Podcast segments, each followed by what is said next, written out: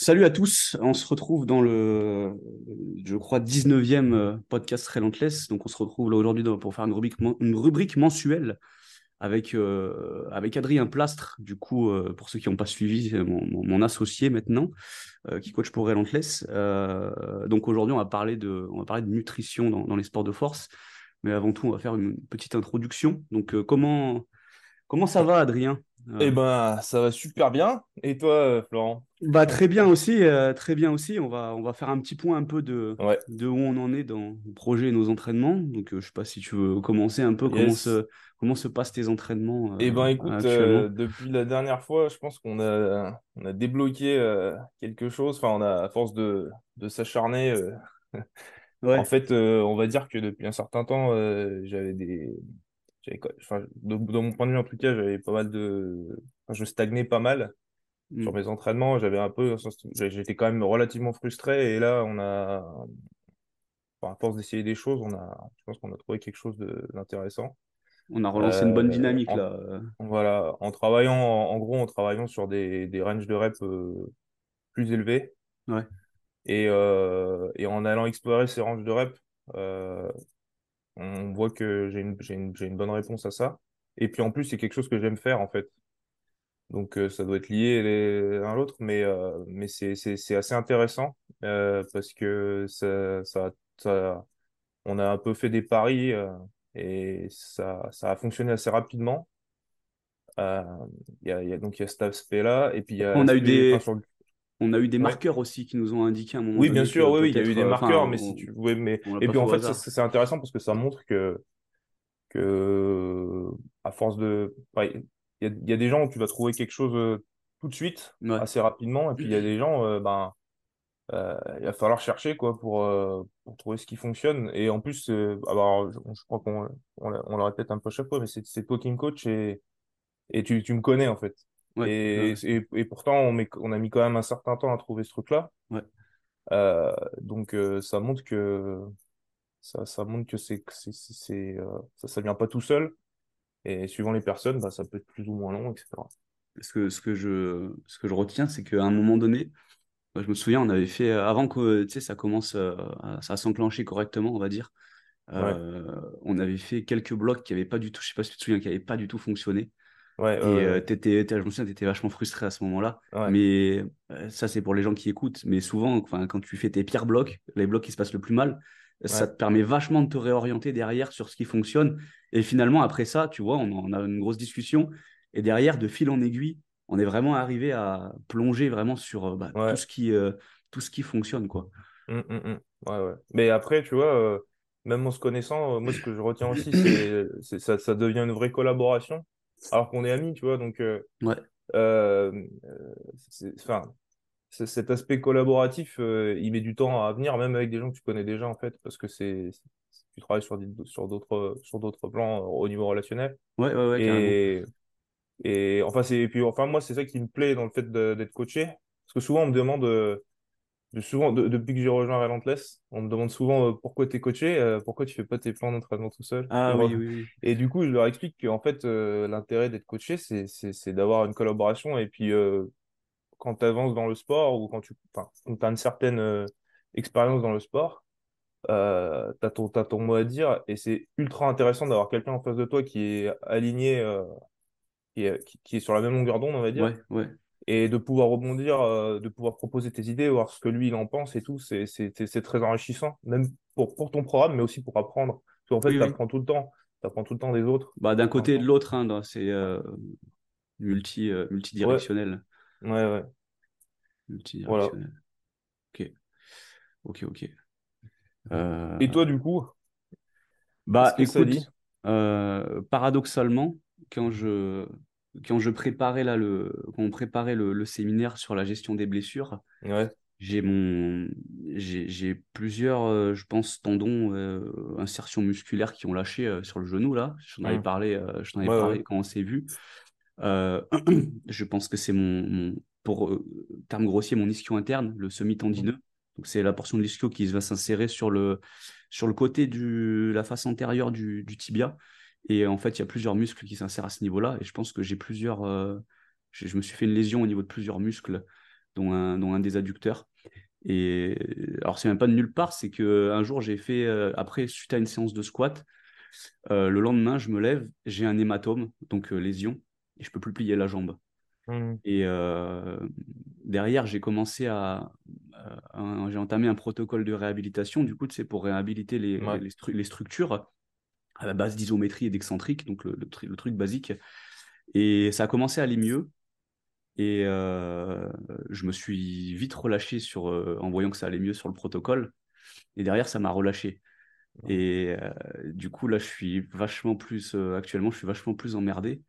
Et j'ai dû un peu revoir, shifter un peu toute ma programmation. Et je continue à, à, squatter et tout ça, mais de façon vachement plus. J'ai dû espacer vachement plus mes entraînements, en fait. D'accord. Pouvoir récupérer à chaque fois. Parce que en maintenant, on va dire, de squat, de squat tous les 2-3 jours, même, en, même avec le protocole de réhab, en fait, ça suffisait juste à ce que ça s'aggrave pas.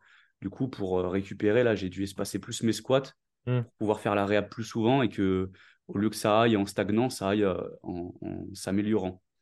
Mais euh, voilà où, voilà où j'en suis là. Euh, voilà où j'en suis là globalement. Et après, j'ai réadapté le reste de mon entraînement autour de mmh. ça pour que la fréquence reste, reste, reste cohérente. Mais ça, tu vois, c'est c'est une blessure que c'est entre guillemets une blessure que j'avais eu il y a très longtemps un, été il y a 3 4 ans j'avais un peu saturé de la force et j'avais repris le j'avais repris le, le Muay Thai et il euh, faut savoir que moi, j'ai une base dans les sports de combat parce que j'ai fait à peu près 6 ans de sport de combat avant de faire de la force. Et du coup, en 2-3 mois après avoir repris le Muay Thai, je commençais à rechoper un, un petit niveau, tu vois. Et je commençais, entre guillemets, à me sentir chaud. Et euh, un jour, j'arrive à l'entraînement. Et à l'entraînement, on faisait toujours du sparring, mais des sparring légers. Euh, on, se, on, se, tapait, mais pas, pas comme des fous. Et un jour, j'arrive à l'entraînement, du coup, au bout de deux mois que j'avais repris. Et euh, l'entraîneur, il, propose, il propose à ceux qui sont volontaires de faire, un sparring, de, faire du sparring dur ce jour-là. D'accord. Moi, je me sentais chaud, du coup, j'ai dit oui, tu vois. Et je, me suis pris, je me suis pris un low kick en plein dans le genou. Ah, en plus, sur une phase où j'étais en appui sur ma jambe avant et low kick mmh. vraiment dans le genou, tu vois. Donc, tu as le truc qui se plie, plie en deux. Et, j'ai jamais fait de, des coups de radio, mais ça, je pense que ça a fait vachement de dégâts à ce moment-là de dégâts structurels. Et j'ai passé un mois et demi en fait à plus pouvoir euh, utiliser ma jambe. En fait, je boitais pendant un mois et demi derrière, mmh. pendant cette période-là. Et derrière, j'ai pu reprendre. Et j'ai pu reprendre que des activités où mon genou était axé, donc je pouvais squatter, mais il euh, fallait vraiment que je garde le genou dans l'axe, tu vois. Et euh, j'ai jamais rien fait de spécifique en fait. Le, temps et le renfort ont fait leur effet, donc j'ai mmh. retrouvé mon, mon genou. Et là, le fait d'avoir changé ma technique, tu vois, au squat et d'avoir resserré, et de, de, de, mettre beaucoup plus de contraintes avec une plus de ah flexion de genou. Je pense que, en fait, vu que les structures, elles devaient garder. Parce que quand tu te blesses et que tu te réhabilites pas vraiment correctement, mmh. tu sais, tu gardes, on garde une certaine fragilité. Et euh, je pense que j'avais, j'avais une fragilité sur. Euh, c'est ma théorie, hein, c'est ce que j'en tire. Ça se trouve, c'est autre chose, mais je pense que j'avais gardé une mmh. fragilité sur cette zone-là. Et euh, du coup, du fait que j'ai changé ma technique au squat et que j'ai mis vachement plus de contraintes sur cette zone-là, il y a des structures, elles ont. Mais en fait, du coup, du coup, ça explique un peu, parce que je me rappelle l'autre fois quand tu m'en avais parlé, étais un peu, euh, tu, te posais des questions, comment c'est arrivé, parce que c'est, ce que j'ai bien compris, c'est, venu, euh, quand tu t'es blessé, c'est venu, euh, il n'y a, pas eu de, il n'y a, rien eu avant qui, qui, aurait pu faire dire, bah, tiens, j'ai, un peu mal ou quoi, c'est venu d'un coup, puis tu as, fait ta série, tu as fait ta séance, ce que j'ai compris, c'est que tu as fait ta séance, ça s'est bien passé, et derrière, le lendemain, tu as un hématome. Hématome. hématome, ah ouais. Mais du coup, là, ça explique, parce que tu avais des antécédents. Ouais, ouais, bah, c'est après que j'ai fait, le, fait le lien, mais grosse leçon de pas porter la réhab jusqu'au bout à chaque fois, en fait, ça te ça te fait du mmh. tort parce que après c'est humain dès que tu vois que ça va mieux tu as tendance à te tu as vite tendance à te relâcher en fait quand tu vois que, euh, quand tu vois que ça va mieux. Et c'est, c'est une erreur que je, enfin, je savais déjà que c'était une erreur de faire ça, mais je l'ai, fait quand même. Parce ouais, mais je pense qu'on le fait un, peu, con. on fait un peu tous. Dès que tu as un problème, tu fais ta réhab.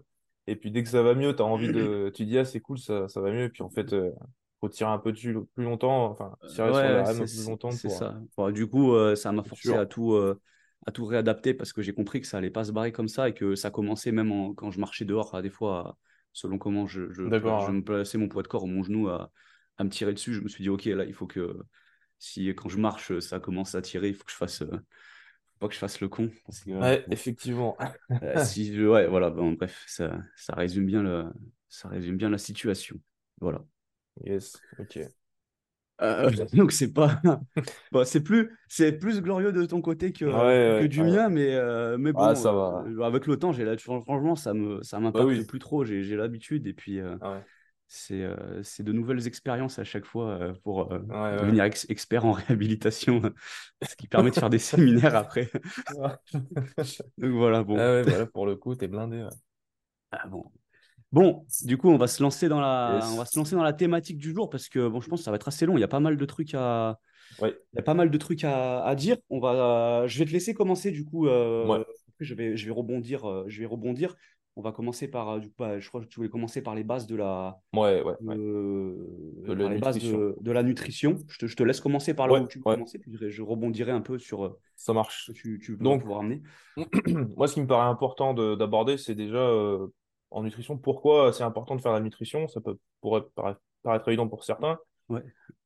Mais euh, je pense qu'avec euh, tout ce qu'on peut voir aujourd'hui sur la réseau, sur Internet, etc., c'est facile de se perdre et, d'oublier un peu l'objectif premier euh, de pourquoi on mange et à, quoi ça sert. Et, en, fait, pour moi, la, nutrition, ça fait vraiment partie, j'ai envie de dire, des trois piliers de la performance. Donc là, aujourd'hui, je, enfin, je pense qu'on est sur la même longueur d'onde, mais moi, j'ai envie de parler de la nutrition pour les athlètes. Donc, tout ce que je vais dire, c'est dans une optique de performance pour des gens qui s'entraînent et qui s'entraînent dur.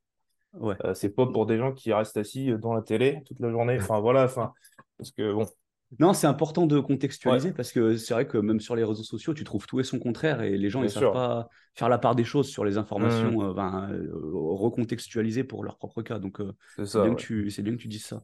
Voilà. Et donc, quand je parlais des trois piliers, pour moi, les trois piliers, c'est le sommeil, l'hydratation et donc la nutrition. Et donc, pourquoi la nutrition, c'est important, à, mon avis, enfin, à mon avis, je pense que c'est même pas juste mon avis. En fait, la nutrition, elle va apporter bêtement toutes les briques nécessaires à la production d'énergie, construction des muscles et, et, on va dire, sans rentrer dans les détails, la fonctionnement, le fonctionnement optimal du corps en général. Oui, bah que, si on mange pas comme il faut, en gros, on, on va pas être dans une, on va, on va pas optimiser, euh, optimiser ses apports et, donc, on aura des, on aura des, des, résultats euh, en dessous de ce qu'on pourrait atteindre, en gros. Donc, c'est, vrai qu'on voit souvent l'aspect euh, juste physique, mais il y a aussi le, l'aspect, ça joue sur l'aspect mental, sur ton système nerveux. Enfin, il y a, Bien sûr, il y a, énormément, de, choses. Et en fait, aujourd'hui, je vois plein de gens, euh, entre guillemets, se, se, perdre parce que on est, on est, il y a énormément de marketing autour de, de tout ce qui est réel, enfin, de tout ce qui est, euh, euh, comment on dit, euh, récupération, etc. Ouais. Alors, je dis pas que c'est, faut pas le faire, mais quand on n'a pas la base, ça sert à rien d'aller s'emmerder à, à, faire plein de choses différentes. Si, si tu dors pas assez, si tu bois pas assez, t'es pas bien hydraté et que tu manges pas comme il faut, bah, tu pourras faire tout le reste de ce que tu veux à côté. Bah, tu, tu voilà, quoi. C'est, si tu, si tu accordes un pourcentage, toi, tu accordes quel pourcentage en termes de, d'influence, ces trois facteurs? Sur, sur, sur, sur ta récup et tes résultats, quoi. Ah, hors, de de l'entraînement. Bah, euh. sur les trois piliers, là, je pense que c'est 95% du truc. Ouais, c'est ce que j'allais dire. C'est 95% du, de, de, de, de, de, ta productivité, elle est là-dedans, en fait. Bah, tu vois, c'est marrant, moi, je vois toujours des athlètes qui vont s'attarder sur des, des détails hors de ça et, mmh. euh, tu, en fait, euh, quand tu les questionnes, ils ont même pas, ils ont même pas, euh, ils ont même pas la base, tu vois. Tu ça, dis, putain, mais en fait, il y, a, y, a, un mmh, ordre mmh. en fait de, de priorité. il y a un ordre de priorité et du, coup, ça me fait, ça me fait, ça me fait, ça me fait penser, au, enfin, ça, ça, me fait arriver à un autre point que je voulais aborder, c'est les, les, bases d'un plan nutritionnel. Donc, qu'est-ce que ça veut dire avoir, qu'est-ce qui est important dans un plan nutritionnel? La première chose me paraît importante. Et, et, ça fait aussi un lien. Bah, on peut faire des parallèles avec euh, la programmation euh, pour un athlète sur un. C'est tout ce qui est adhérence, simplicité. Adhérence et simplicité.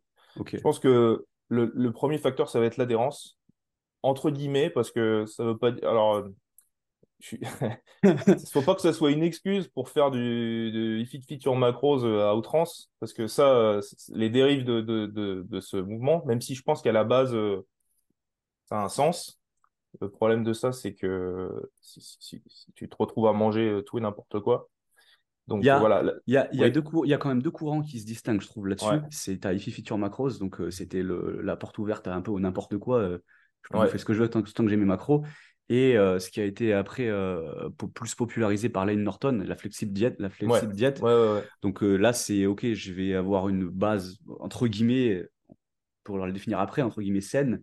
Mmh. Et derrière, je vais apporter ce qu'il faut pour que j'ai puisse avoir une bonne adhérence. Je pense que toi, quand tu parles d'adhérence, c'est plus de ça que tu. Exactement. ouais, ouais.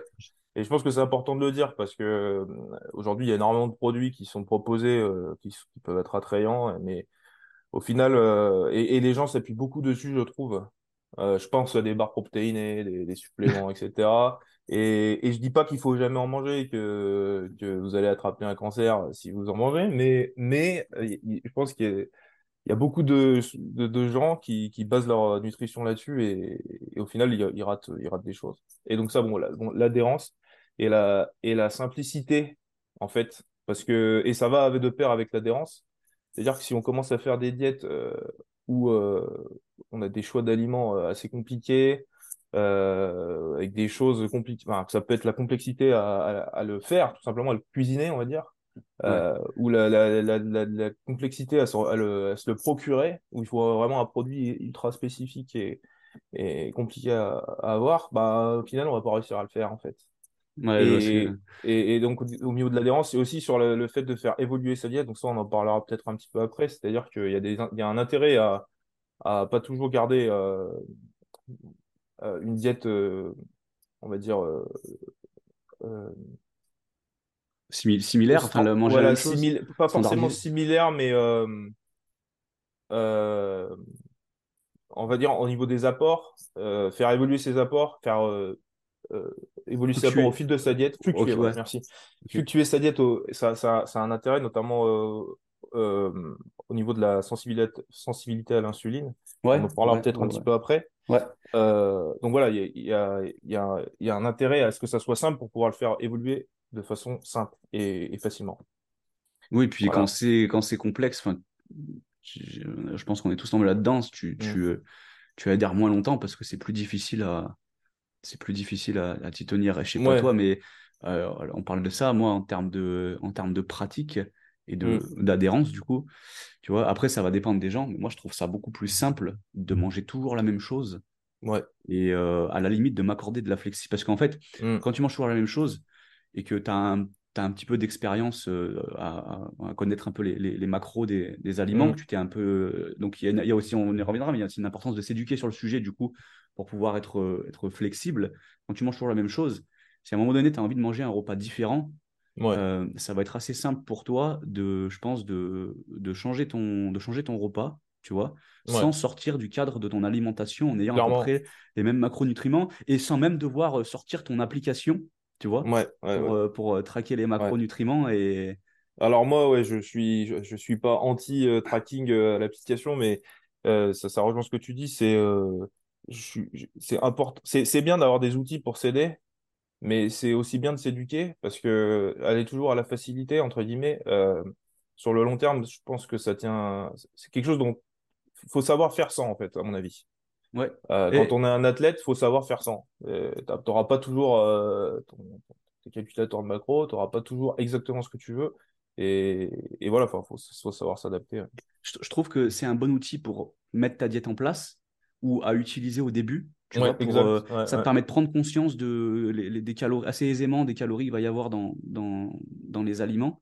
Mais euh, moi, je, je, vois un truc, c'est que les gens qui, qui vont se baser là-dessus, à un moment donné, ils vont décrocher parce que, mm. je dis pas que c'est tout le monde, hein, mais j'en ai vu beaucoup, ils vont décrocher parce que ça va les, leur, leur, faire chier, en fait, à chaque fois, de, de chaque repas, de sortir ton téléphone, de devoir rentrer tous tes trucs dans ton téléphone que, mm, mm. comme on l'a dit, en termes d'adhérence, quand tu bouffes toujours la même chose, tu te poses pas de questions en fait. Tu Exactement. tu n'as pas besoin de. de... C'est à l'économie en fait. Tu réfléchis et tu réfléchis pas. Mm, et, en fait, ouais, je pense que l'aspect adhérence sur la nutrition, il est, il est, beaucoup plus fort que sur, euh, sur un programme d'entraînement par exemple. Oui. Et, et, je pense que ça vient du fait que des, des, gens, ils, enfin, c'est mon point de vue, c'est pas universel, mais mon, mon, ressenti, c'est que les gens, ils, ils essayent de toujours trouver un raccourci ouais. Euh, mmh. pour arriver à leur fin. Et en fait, il n'y a pas de. Enfin, moi, je, suis, je, je, je, je le dis, c'est mon point de vue, il n'y a pas de raccourci, en fait. À un moment donné, à un moment donné euh, il faut il faut, il faut se mettre en tête que pour arriver à ses fins, ben, il faut être spécifique, comme pour un entraînement. Si demain tu veux faire du squat, du, du, tu veux être fort au squat, tu vas pas te mettre à faire de la leg press. Enfin, je veux dire, enfin, il faut faire du squat. Non, mais ça bah va pas être le euh, pilier. C'est sûr que ça va pas être le pilier. Ça va pas être le pilier. Voilà, c'est ça en fait. Ça va pas être le pilier. Donc, il, faut un minimum de spécificité et ça marche pour la diète aussi. C'est-à-dire, si tu veux arriver à tes fins, ben, il faut manger euh, pour arriver à tes fins. Et il faut accepter le fait que, ben, voilà, il y a des gens, ah, tout manger toujours la même chose. mais en fait, euh, c'est tu, peux te faire plaisir dans, ta semaine de, diète, tu peux te faire plaisir à certains moments, mais, mais on n'est mais on n'est pas obligé d'être toujours euh, dans, un, dans un modèle où ah, le repas euh, plaisir, ah, c'est super bon, ah, c'est...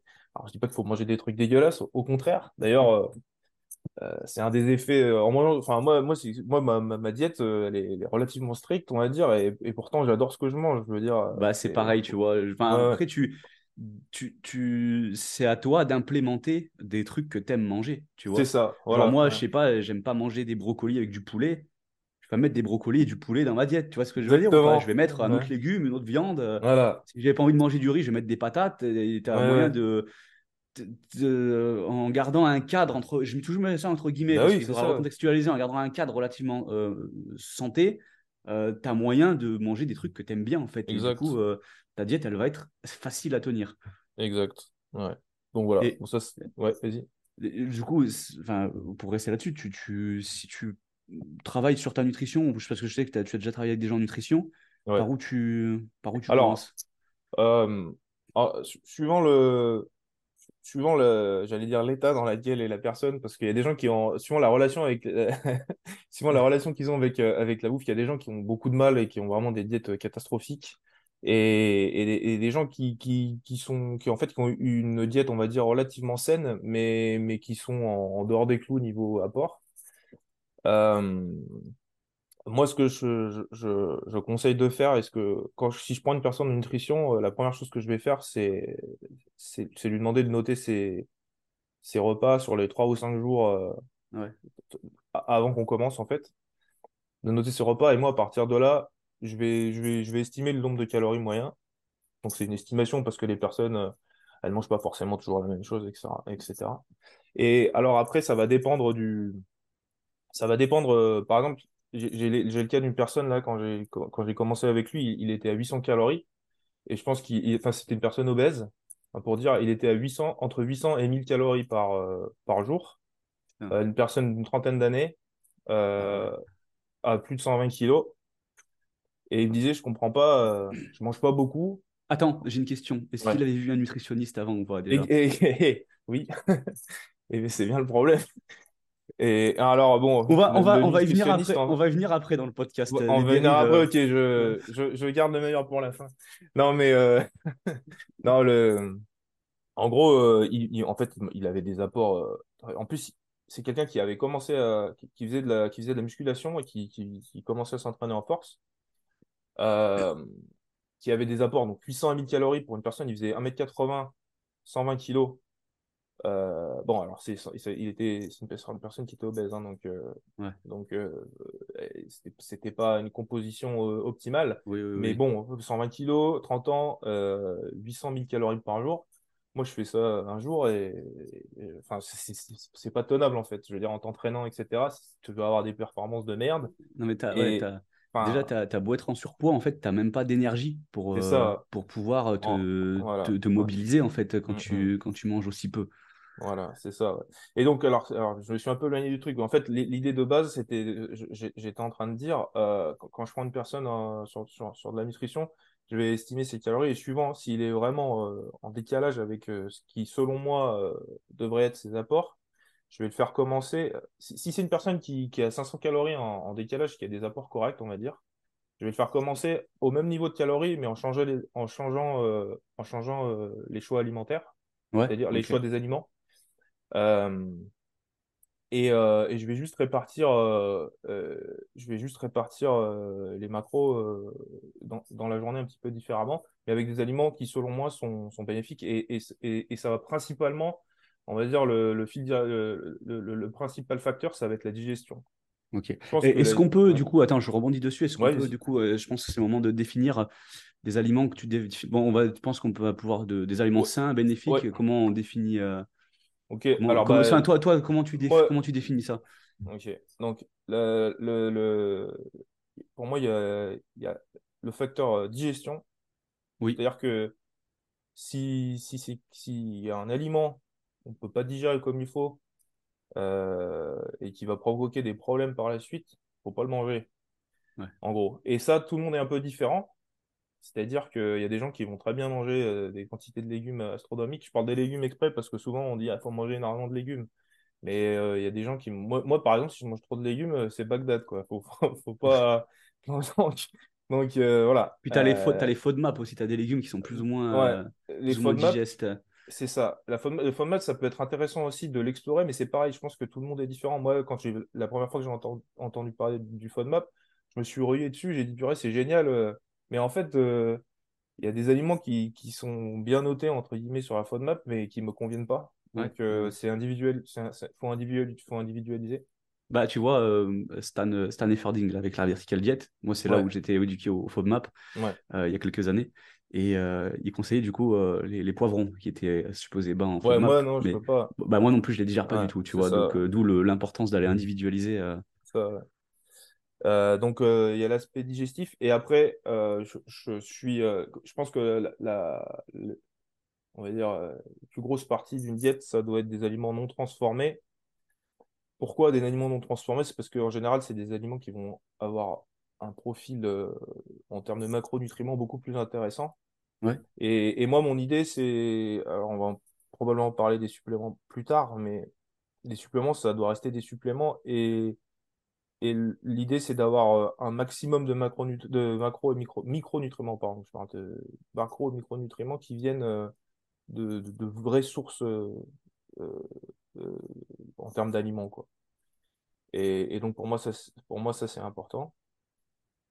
Euh, voilà. Donc, Surtout que, euh, dans, sans faire de, précision, mais dans certains aliments, euh, avec tel micronutriment, tu vas avoir des enzymes qui sont présentes qui vont les rendre davantage, davantage biodisponibles. Du coup, même si tu te supplémentes, il y a un intérêt énorme à avoir une diète bah, qui va déjà t'apporter le maximum de, enfin une certaine richesse en, micronutriments. Du coup, là, on retrouve l'aspect euh, micro, micronutriments et ça vient éviter les produits transformés, l'aspect euh, l'aspect digestion. Je pense que pareil, c'est en faire une généralité, mais quand tu transformes des, quand tu consommes des produits euh, transformés, on va dire en excès, tu as tendance aussi à moins bien, moins bien, moins bien digérer. Tu, tu, prends les, putain, tu prends les, tu prends les, les barres de protéines. Euh, dedans, je crois, je crois que tu as des, euh, ce qu'on appelle des, des polyphénols. Euh, c'est pour remplacer le. Je crois que c'est. Je, sais plus, je sais plus c'est exactement à quoi c'est à quoi c'est en substitut, mais je sais que ça, en une certaine quantité, ça te. Enfin, c'est toujours la dose qui fait le poison, mais ça, ça a mmh. tendance rapidement à te ruiner le. À te ruiner transit, le, le, le, transit, tu vois. Donc, Ouais, donc voilà, oui, bah, les produits transformés, euh, je suis pas, je suis pas, enfin, je dis pas qu'il faut jamais euh, aller se faire plaisir, etc., mais, mais limiter. Euh, donc pour moi, c'est ça, euh, les deux gros, c'est aliments non transformés et des aliments digestes. Ouais. Voilà. du coup, voilà, après, ensuite, une fois qu'on a, on a une base calorique et, et une liste d'aliments qui va, qui va avoir du sens. Donc après, moi, j'ai tendance à classer les aliments en termes de... des aliments qui vont avoir euh, plus de... un apport en, en, termes de pourcentage en protéines plus élevé, donc mm. euh, bêtement la viande, le euh, poisson, etc. Des aliments qui vont plutôt être des sources de glucides, comme le riz, les pommes de terre, les fruits. et après, des aliments qui vont être plus des sources de lipides. Et du coup, ça, c'est les trois macros principales et, je vais, euh, en fonction des, cibles euh, en termes de calories euh, que j'ai que j'ai déterminé avant, bah, je vais je vais, je vais déterminer combien de enfin combien d'aliments je vais mettre dans chaque dans chaque dans chaque case dans chaque macro quoi. Voilà. Et donc en termes de en termes avec, avec, des du coup avec des aliments que tu définis intéressants. Hein. Oui, oui, oui, oui. Ouais. Et, et après, bah, quand, quand, tu prends une personne de nutrition, c'est important d'avoir un bon feedback euh, sur, euh, et, et, et, je rejoins le, le, le point euh, sur le fait de la simplicité. si on essaye de voir si une personne réagit bien à une diète, et moi, le, un des, des, marqueurs, on va dire, le plus pertinent, bah, je, je le redis, c'est la digestion. Si je lui mets une diète avec 15 000 aliments différents et que derrière, je lui demande s'il digère bien, après, derrière, si je veux savoir qu'est-ce qui pose problème, euh, en général, derrière, ben, on va, on va, on va aller supprimer des aliments pour voir euh, ou les remplacer par autre chose pour voir si c'est, si c'était, euh, si c'était le, le, problème. Et ben, si je mets une diète super complexe, ben, ça va être beaucoup plus long à trouver ce qui pose problème. Ouais. Donc, bêtement, si j'ai un, si j'ai un, un, repas avec trois, trois aliments principaux, ça va être plus facile que si j'ai un, un repas avec cinq ou six aliments principaux pour savoir s'il digère bien, quoi. Oui, oui, bah ça fait, oui, ça fait, c'est tout à fait logique. Mmh, mmh, mmh. Et donc, ben, donc voilà, pour les macros, ben, protéines, lipides, glucides. Moi, euh, en termes de, de, de, quantité, on va dire, euh, j'ai un peu expérimenté. Euh, alors, c'est toujours pareil, c'est pour des athlètes. J'ai un peu expérimenté avec différentes, différents dosages, on va dire. Donc, au niveau des protéines, je suis entre 1,5 et 2,2 grammes par kilo ça, je vais le faire évoluer en fonction, euh, en fonction de la, de la, composition de la personne et en fonction de l'objectif euh, de la personne. Euh, si c'est une personne qui va vouloir, qui va chercher à perdre du poids, je vais plutôt sur des, sur des, sur des niveaux hauts en protéines. Et, et, sur une personne qui est déjà, qui est par en prise de masse, je vais tendance à faire réduire le, le niveau de protéines au fil de la diète pour essayer de, de, de de maximiser euh, les apports en glucides, par exemple. Ok. Voilà. Après, au niveau lipides, entre 0,5 euh, et 1 gramme par kilo en général. Et, et, et, et les lipides, c'est quelque chose que je vais démarrer généralement pour une prise de masse, par exemple, c'est quelque chose que je vais démarrer potentiellement aux fourchettes basses et que je vais essayer de faire augmenter progressivement. Parce que, voilà, parce que c'est extrêmement simple à digérer et euh, il y a très peu de lipides qui, vont, qui, qui, causent des problèmes de digestion selon mon expérience. Oui, c'est juste que ça va, quand on consomme beaucoup, ça va ralentir ta digestion, mais ça va pas, Te, ça va pas te flinguer le bide, quoi. C'est ça. Ça va ralentir ta digestion. Après, tu peux jouer sur le timing aussi. Euh, quand tu prends tes lipides, par exemple, si tu prends tes lipides le soir, euh, ça peut être intéressant pour que tout au long de la nuit, bah, la digestion est ralentie. Donc, enfin, voilà. Euh, attends, je sais plus où j'en étais. Et euh... donc les lipides. Et au niveau des glucides, après, je vais attribuer les glucides sur le reste des, calories. Donc, à savoir que 1 gramme de protéines, c'est 4 calories, 1 gramme de glucides, c'est 4 calories, et 1 gramme de lipides, c'est 9 calories. Donc, à partir de là, tu peux, tu peux faire, euh, construire ton plan nutritionnel à partir de là. En fait, c'est relativement simple. Et j'ai alors une euh, question, ton, ton, là tu me disais jusqu'à 2,2 en protéines. Es, sur ton 2,2, tu inclus les protéines, euh, tu inclus les protéines, euh, merde, végétales dedans? Tu, tu, les comptes dans le calcul ou tu essaies d'atteindre, d'aller d'atteindre ta fourchette sur des protéines animales? En fait, je vais. Alors, c'est là où c'est intéressant de classer ces aliments par type. C'est-à-dire, un légume, je vais, je vais plutôt euh, l'utiliser pour euh, sa contenance en fibres euh, et, et, pour son intérêt pour la digestion, justement, et, et, pas pour sa protéine. Donc après, ça va avoir un... Donc quand je construis la diète, en fait, je vais commencer, je vais dire, bon, bah voilà, j'ai besoin d'une connerie 100 grammes de protéines, je vais mettre tant de viande. Entre ok. voilà. Je vais plutôt utiliser des, des sources animales hmm. pour, pour utiliser protéines. Et après, le, le surplus qu'il y a en protéines sur les sources végétales, je vais pas le compter dedans en général. ça va juste être un bonus. Parce qu'après, ben voilà, c'est des fourchettes de. C'est des fourchettes de, de, en termes de macro, c'est, on a des fourchettes, donc euh, euh c'est, pas une science exacte, on va dire. Euh, je vais pas chercher à avoir pile 1,5 g ou un pile 1,7.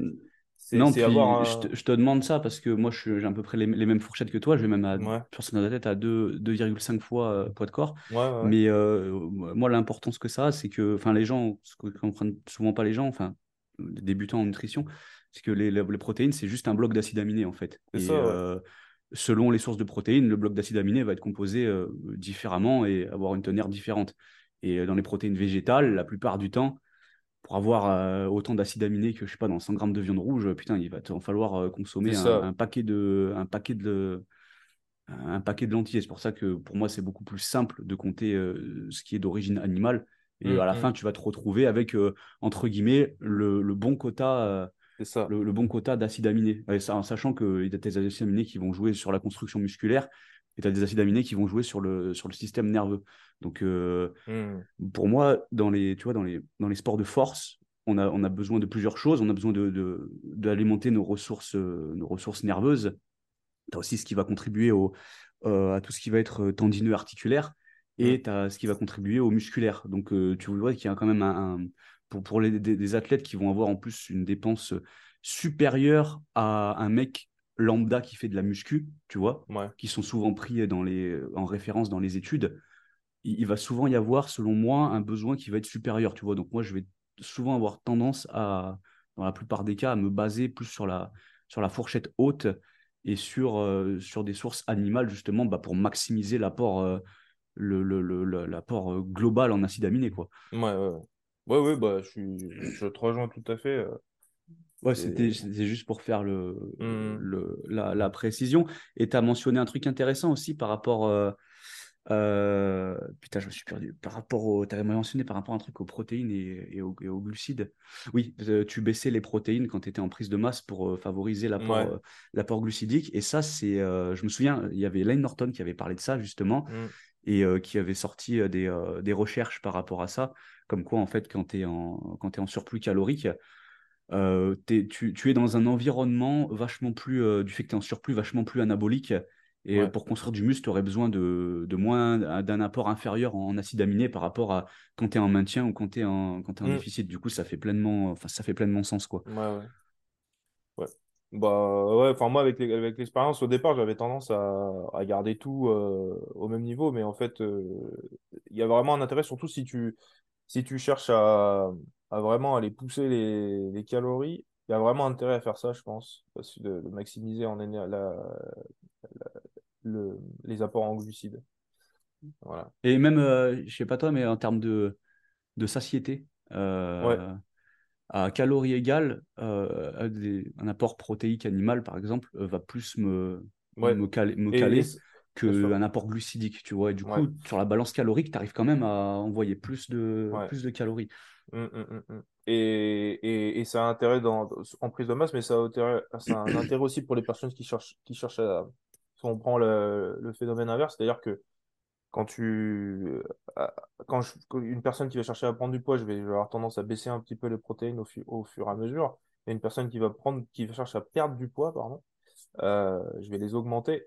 Et justement, ce, ce, ce phénomène de, satiété euh, augmentée avec les protéines, il est intéressant là-dessus parce que si on, si on est dans un déficit calorique, on va forcément tendance à avoir faim plus souvent. Et, les protéines, ça peut aider à l'adhérence. Euh, ça peut aider à l'adhérence. Carrément. Et même euh, les, tout ce qui va être fibre aussi. Oui. Enfin, dans, un, dans un contexte de, de déficit, parce que c'est pareil, quand tu es en, quand tu es en euh, une erreur qui est faite en surplus, ça va être de bouffer trop de légumes, je trouve, tu vois. Parce que tu vas de, déjà, euh, mettons que tu manges du, du, riz blanc ou des pommes de terre en quantité importante, très importante, du coup, quand tu mmh. vas des mecs qui vont manger 5000 calories, même si le riz blanc, c'est pas ce qu'il y a de plus riche en fibres, quand tu vas en manger des grosses quantités, tu vas quand même avoir pas mal de fibres.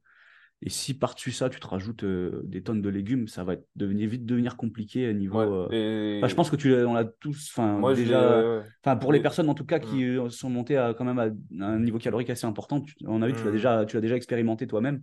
J'ai déjà expérimenté. Niveau digestion, c'était une catastrophe. Et je, enfin, avoir des très hauts, des, une diète très haute en glucides et très haute en fibres, pour moi en tout cas, euh, c'est catastrophique. Et d'ailleurs, euh, à une époque, euh, je me suis rendu compte avec des, des prises de sang que j'avais des, des, problèmes de cholestérol à cause de ça. Enfin, à cause de ça, j'ai mis un moment à comprendre justement. C'était un facteur en tout cas. C'était un facteur et, et quand j'ai quand j'ai changé les ratios entre l'apport en l'apport en, en fibres et glucides eh bien, ça, j'ai eu, eu de très bons, euh, de très bons résultats assez rapidement. Et, et, ça, personne va te le dire. Enfin, je dis personne. Euh, moi, quand mon médecin, elle a vu ça, elle voulait me mettre euh, sur des. J'avais, je pense, j'avais 32 ou 33 ans. Des médocs? Et elle, elle, voulait me mettre sur des médocs. Moi, j'ai regardé les médocs avec des effets indésirables. En fait, en gros, tu deviens une loque, quoi. Enfin, vraiment. Ouais, alors qu'il y a tellement de choses à, en fait, regarder. Euh. on, parlait de raccourcis tout à l'heure. Euh, quand il y a un problème, en fait, ça vaut le coup quand même, euh, surtout quand c'est un problème qui peut avoir un impact sur ta santé, c'est pas de paniquer et de d'essayer d'analyser un petit peu. Alors, effectivement, il faut un peu chercher et, et des fois, ça prend un certain temps.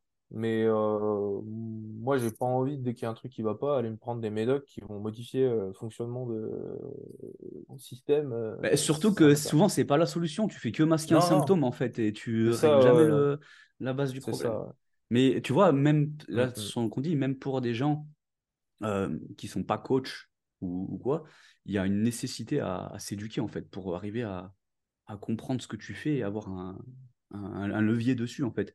Même si tu es suivi par quelqu'un en nutrition. C'est un peu comme euh, dans, une moindre mesure, mais on parlait la, dernière fois sur le podcast, on parlait de l'aspect collaboratif du, du, coaching, du coup, et, de, mmh. donner des feedbacks. Mais si tu es mieux, euh, si tu es un minimum éduqué en termes de, nutrition et que tu es suivi par quelqu'un, je pense que tu es plus à même de faire des feedbacks plus pertinents. Surtout que d'aller mieux, mieux exprimer tes, hein. tes, tes, symptômes, tu vois, et c'est toi qui es dans ton corps. Donc euh, ça peut que ça peut que. je ne sais pas ce que tu en penses, mais. tu as, mmh. déjà travaillé avec des gens euh, bah, tout à fait. Euh, qui n'étaient pas du tout éduqués en nutrition et des gens un peu plus éduqués en nutrition ou pas? Enfin, est-ce que tu as eu un gap ou pas du tout euh, par rapport à, en fait, moi, au petit échantillon que tu as pu.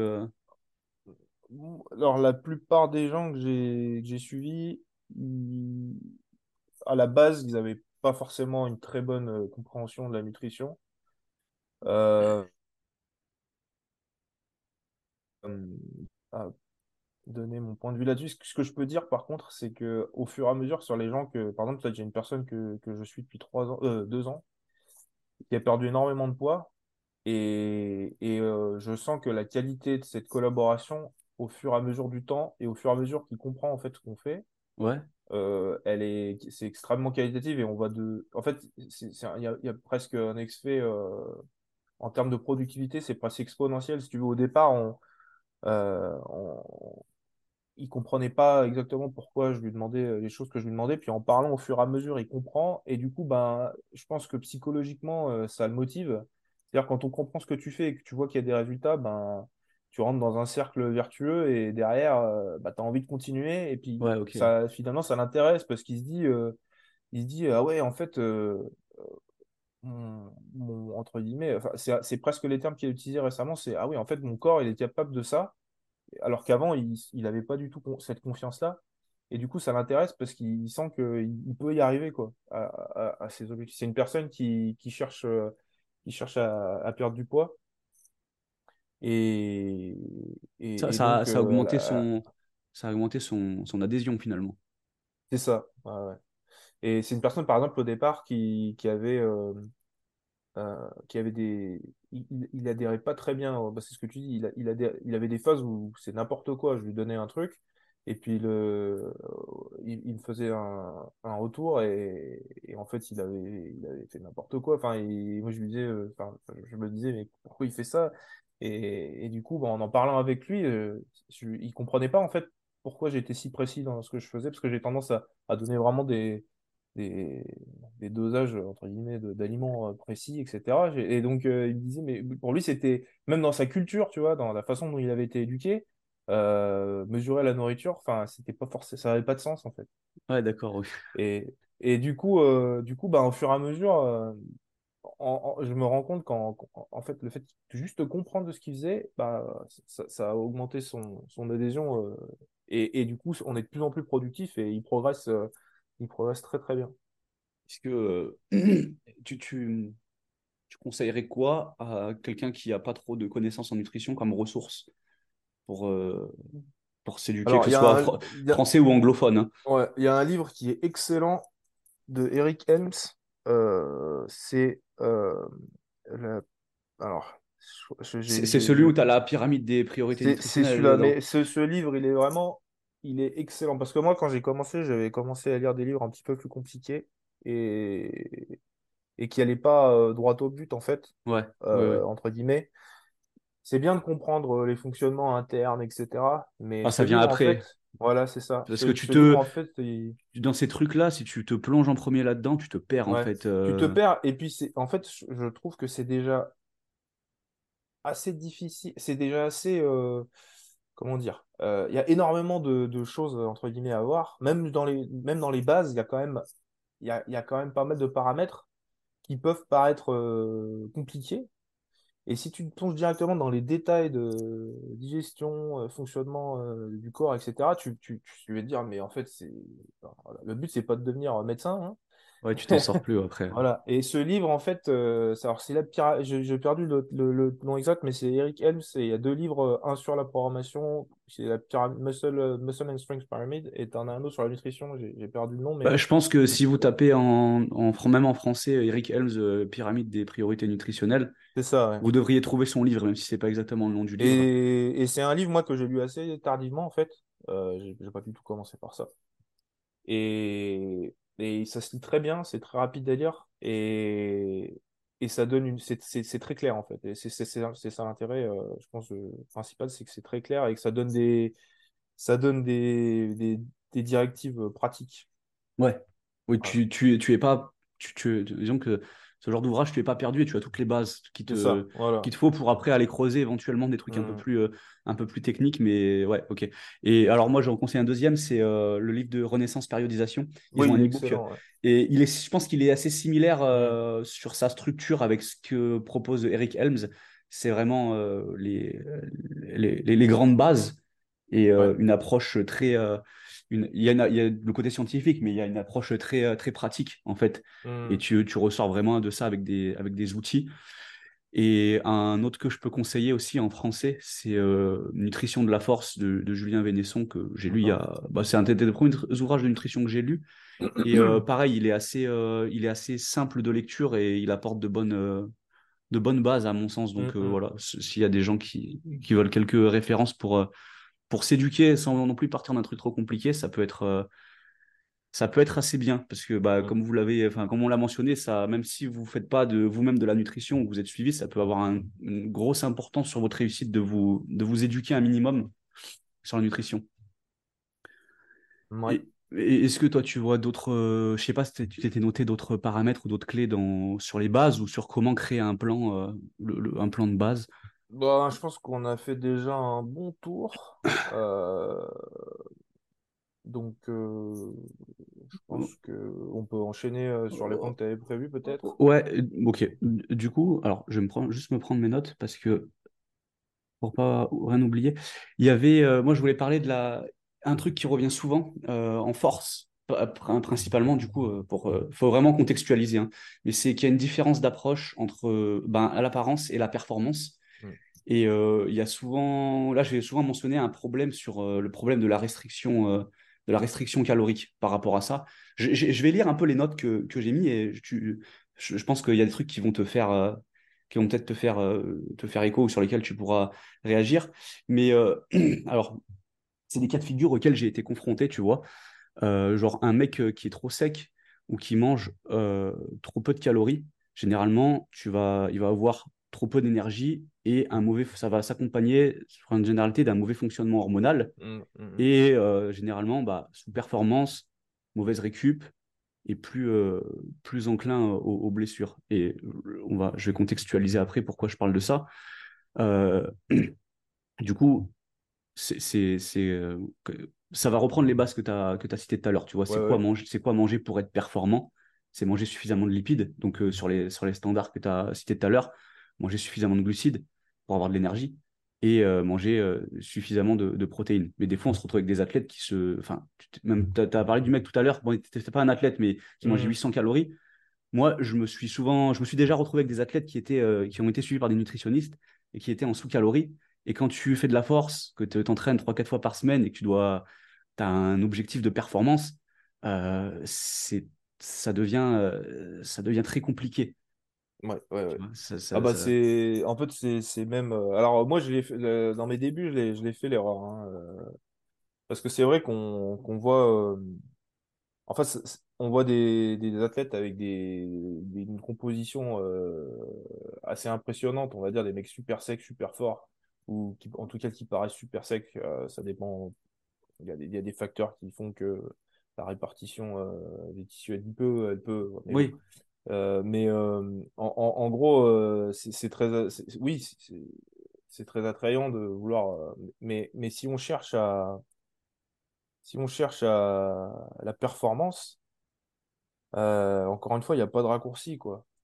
je ne suis pas en train de dire qu'il faut devenir un, gros tas absolument pour, pour performer, mais, mais c'est deux, deux objectifs qui vont un petit peu à, à contre-courant. À contre-courant. C'est-à-dire que si, si, votre objectif c'est d'avoir des abdominaux, ben, il va falloir que il, il, va falloir que, que, vous soyez en, déficit calorique pendant un certain temps.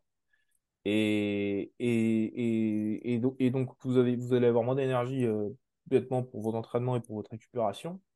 Et, donc, bah, comme tu l'as dit, Flo, bah, tu, tu, te retrouves dans un cercle vicieux où tu ne progresses pas. Et voilà, si, si, si vraiment l'objectif, c'est. après, il faut savoir pourquoi on fait les choses et, ce qu'on veut faire. il faut mettre des priorités. C'est ça. Et, et, ça, ça rejoint un petit peu l'aspect spécificité dont je parlais tout à l'heure. C'est-à-dire que il faut mettre des priorités et il faut faire les choses qu'il faut faire en fait pour avoir atteint ses objectifs. donc... ou, ou, il faut recalibrer ses objectifs. Ou voilà, parce que peut-être qu'au final, il y a des gens qui sont pas au bon endroit. Ça, ça peut aussi arriver. Hein. Des, gens qui, que, des gens qui font de la, de la, force et peut-être que pour eux, c'est plus important d'être, d'être, d'avoir un physique esthétique euh, voilà. Après, je dis pas. Alors, par contre, euh, le, un des objectifs de la nutrition aussi, c'est d'optimiser euh, sa composition. donc, faut mais, faire ça de façon intelligente pour pas devenir. parce que si, si, tu fais une prise de masse à l'infini, tu vas te retrouver dans un cercle où tu vas, tu vas flinguer ta résistance à l'insuline et, et, tu risques de,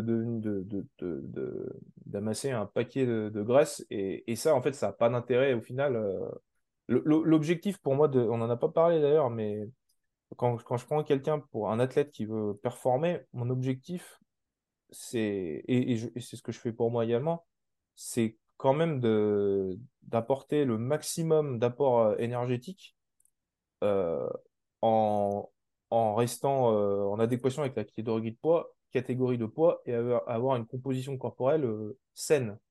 Bien sûr. Mais pour un mec qui part de loin, euh, comme tu disais tout à l'heure, déjà, il n'y a pas de raccourci.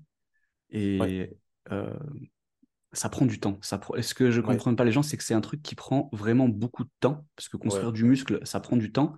Et souvent, ton, ton, ton métabolisme est aussi lié à la quantité de, de masse musculaire que tu as. Et bah, c'est un lien que tu peux souvent. Alors, c'est une généralité, il y a toujours des exceptions, mais en compétition, tu vois les mecs les plus épais et les plus secs, c'est souvent les mecs qui vont consommer le plus de calories. Tu vois, mmh. ils ont accès à, ils ont plus de masse musculaire, ils ont un meilleur métabolisme, ils ont accès à plus de, de calories que les autres. Et ce que ne comprennent pas les gens qui, qui viennent de loin, qui sont de l'autre côté du spectrum, donc qui n'ont pas de muscles, qui sont un peu gras, tu vois, le, le, mmh. corps, le, débutant qui est phasmique, euh, c'est pas et qui mange 1200 euh, calories par jour. Euh, et qui veut ressembler à son idole de 70 kilos, tu vois, euh, c'est pas, je fais pas de critique, mais tout le monde va, visualiser de quoi je parle. C'est pas en te mettant en déficit calorique en fait que tu vas, que tu vas arriver à fonctionner correctement. À un moment donné, il faut se, il y a une importance de, fait, de, de, se construire en fait pour pouvoir fonctionner correctement et, et, carburer et performer et construire du muscle, tu vois. Mmh. En fait, c'est ce que tu dis, c'est se construire et c'est se construire non seulement euh, euh, d'un point de vue euh, musculaire, mais c'est construire son métabolisme aussi. C'est-à-dire que on peut travailler avec une personne, on peut travailler pour que elle soit plus efficiente à absorber des calories, quoi. Et ça, c'est et ça, comme tu dis, c'est quelque chose qui prend vraiment du temps il faut être très patient. Euh, pour arriver à ses fins, il faut être très patient. Si je reprends la personne euh, qui prend 800 euh, calories, bon, maintenant c'est une personne qui, a décidé d'arrêter le suivi, mais c'est une personne que j'ai fait passer à 3000 calories et il a perdu 20 kilos. Ah, c'est ça, Donc, à un moment donné, à un moment donné, le mec, j'arrive plus à manger, en fait. Il me disait, parce qu'en en fait, il, il, bouffait rien pendant des années, et, il est, et on est passé à, à 3000 calories. Euh, et, il a perdu 20 kilos. Donc il est passé de 120 à 100 kilos. Et... Il y a un gros aspect santé aussi, parce que quand tu ah manges plus de calories, tu as accès à plus d'aliments, tu peux avoir une aliment plus dense et varié, plus de micronutriments. et ah en fait, ça crée un espèce de cercle positif, même sur le système hormonal, parce que tu as besoin d'une certaine quantité de micronutriments. et tu, tu, sors un peu d'un cercle négatif pour t'enregistrer dans une boucle mmh, mmh. dans une boucle positive. Mais tu vois, les gens que tu parles, tu, tu changes un peu leur vie parce que je pense que le mec, avant, il devait même plus avoir de libido, par exemple. Ah oui, non, bah, c'était tout, le temps, ouais, ouais. tout le temps plat. Moi, j'ai un peu le même, euh, j'ai un peu le même profil. J'avais, euh, je m'étais occupé d'un. Bah, on va pouvoir parler des dérives des nutritionnistes justement. Mhm. Il y a un mec, euh, à un moment donné, je faisais quelques suivis nutrition parce que ça m'intéressait et j'ai arrêté de le faire parce que, fut du temps, ça m'emmerde. Clairement, ça me fait chier parce que les gens ils sont toujours en train de se plaindre. Ah, c'est trop strict, machin truc. Moi, ça me, ça me ça, te correspond si tu prends, soit tu t'éduques et tu te fais ton truc tout seul. Si tu prends un mmh. suivi, c'est un moment pour t'imposer un minimum de cadre. Tu vois, si c'est pour euh, au moindre truc dire je veux pas faire ci, je veux pas faire ça. Au bout d'un moment, démerde-toi tout seul, tu vois. Enfin, ça me paraît logique. Et j'avais un mec, il m'a contacté du coup au moment où je faisais un peu ça. Euh, il mangeait, il avait un nutritionniste quand il m'a contacté il me dit est-ce que tu peux euh, jeter un œil à ce que fait mon nutritionniste? Euh, Et le mec, il pèse, il pesait plus de 100 kilos. Je crois qu'il pesait 110, hein, je peut-être mmh. un truc comme ça. Il s'entraînait 3-4 fois par semaine en, force. Euh, le mec, il mangeait même pas 1500 calories par jour. Son taux de lipides, il était hyper bas. Genre, il devait mmh. manger 20 ou 30 grammes de lipides par jour. Donc, autant te dire que pour fonctionner hormonalement, c'est très compliqué avec ce taux de lipides-là. Il avait un taux de protéines hyper bas. Donc, comment veux-tu construire du muscle? Et son, du coup, il avait accès à pas beaucoup de calories et son nutritionniste, euh, euh, ça c'est ça c'est un gros trigger. Ça, si vous si vous avez un nutritionniste qui met ça, euh, c'est croix rouge. c'est la tartine de miel à 4 heures, tu vois. ça, c'est un truc qui revient souvent, Adrien. Je pense que tu as déjà entendu d'autres gens. À l'époque du HCG, il y avait Mathieu et son collègue, ils avaient le même mm. nutritionniste et pareil, nutrition de merde et c'était tartine de miel à 4 heures et rien d'autre. Ça, c'est. Hein. Généralement, je vais faire d'amalgame, de, mais généralement, vous avez ça dans un peu de nutrition, c'est Croix-Rouge parce que c'est. C'est bah, euh, moi, moi, moi j'ai un peu du mal à comprendre parce que je, en fait, je pense que c'est des gens qui ont été formés pour des gens sédentaires et dans les. Enfin, je sais pas, j'essaie de. mais il y a quand même mieux à faire, je pense. Oui, oui, il y a mieux à faire. Je suis tout à fait d'accord euh, parce que pour avoir suivi des personnes euh, relativement sédentaires, je pense qu'il y a mieux à faire. Mais mais euh, j'ai du mal à me l'expliquer en fait. Je suis assez intrigué. Juste euh, contextuellement, je dis pas que c'est pas bien de manger une tartine de miel, hein. attention. Je pas, suis pas en train de dire ça. Je dis juste que généralement, dans les plans alimentaires des nutritionnistes, quand on retrouve la tartine de miel à 4 heures, tout ce qui va autour, à chaque fois, tu vois, il y a une corrélation, c'est de la merde. Donc, euh, c'est juste, s'il y en a d'entre vous qui sont pas très éduqués sur la nutrition, qui écoutent le podcast, et vous vous retrouvez avec une tartine de miel à 4 heures, posez-vous des questions, tu vois. Vous pouvez nous contacter, nous envoyer votre plan et on vous fera peut-être un petit, euh, un, petit, euh, un petit retour. Et du coup, Adrien, ce mec, il avait ça. Et il avait ses lipides euh, déglingués, il mangeait 1500 calories par jour. Et on a entamé avec ce mec pendant plusieurs mois un protocole du coup de, de reverse diet. Il reviendra après sur la reverse diet. Et on a remonté, on a remonté toutes, on a, j'ai remonté du coup ses calories jusqu'à 3500. Donc remonter son apport protéique, son apport lipidique puis finalement remonter ses, euh, ses glucides. Et euh, ce qui a été incroyable, c'est qu'au début, le mec, il a même pas pris du poids en fait. Quand il a fait ça, il a perdu du poids. Après, il s'est stabilisé. Bah, ça, c'est... Et euh, moi, je lui ai dit, je lui ai dit quand on a entamé le processus, je lui ai dit avant de, je lui ai dit avant de vouloir perdre du poids, il faut que tu te, tu te remettes d'aplomb en fait, parce que tu n'as mmh. aucune marge de manœuvre là. Et si tu continues comme ça, en, finalement, tu vas pas fonctionner, tu vas pas avoir d'énergie et tu vas pas pouvoir perdre de poids. Et ça, ça, revient sur ce que je disais tout à l'heure, parce que moi, je rencontre beaucoup d'athlètes comme ça qui sont dans plus ou moins dans ce cas de figure-là, et ils veulent, ils veulent pas prendre le temps en fait nécessaire, tu vois, pour se, pour se remettre d'aplomb. Et au bout d'un moment, si tu investis pas ce temps-là, des fois, ça peut prendre six mois, un an, deux ans. Mmh. Euh, tu vas tourner en rond en fait, parce que si à chaque fois que tu passes deux trois mois à te remonter en fait euh, et que tu veux refaire une sèche, en fait, tu t'es pas assez bien remis d'aplomb en fait et euh, tu t'es pas redonné une certaine marge pour pouvoir euh, bah, avoir de la manœuvrer en fait et, euh, et euh, créer un déficit bah, sans te sans te plomber mmh, mmh. sans te plomber hormonalement. Ouais. Bah, en fait, les... ce que j'ai remarqué, c'est que les gens, en fait, l'apport en calories, il est important. C'est important de le, connaître, je pense, mais c'est pas une fin en soi parce que, comme on l'a dit tout à l'heure, suivant les gens, il y a des gens qui, qui, au même poids, qui vont pouvoir absorber plus ou moins de calories. Et, et, et, donc, c'est un outil, mais, mais on, ne peut pas, euh, si, on veut perdre du poids, on peut pas juste, entre guillemets, euh, descendre les calories à l'infini, quoi.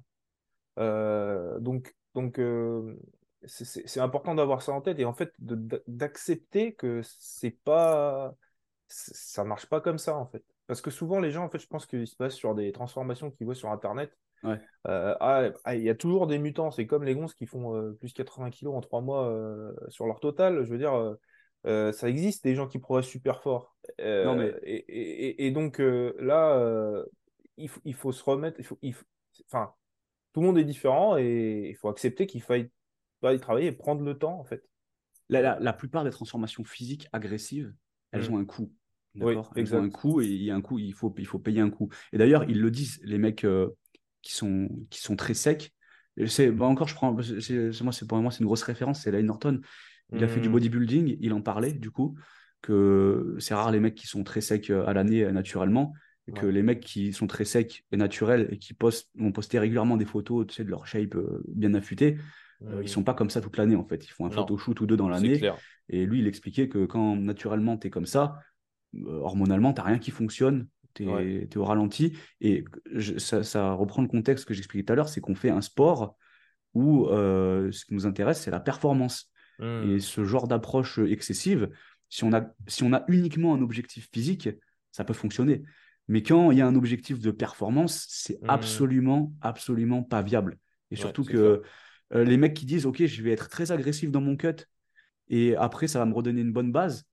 Généralement, moi, de ce que j'ai vu, ils se flinguent encore plus et ils font que de tourner en rond. Ils font que de tourner en rond parce qu'initialement, ils veulent pas investir ce temps qui est de six mois, un an, deux ans pour se remettre d'aplomb et pour pouvoir entamer leur, leur vrai processus de, de transformation derrière ça me fait penser à. Il y a quelque temps un article euh, où on poste de.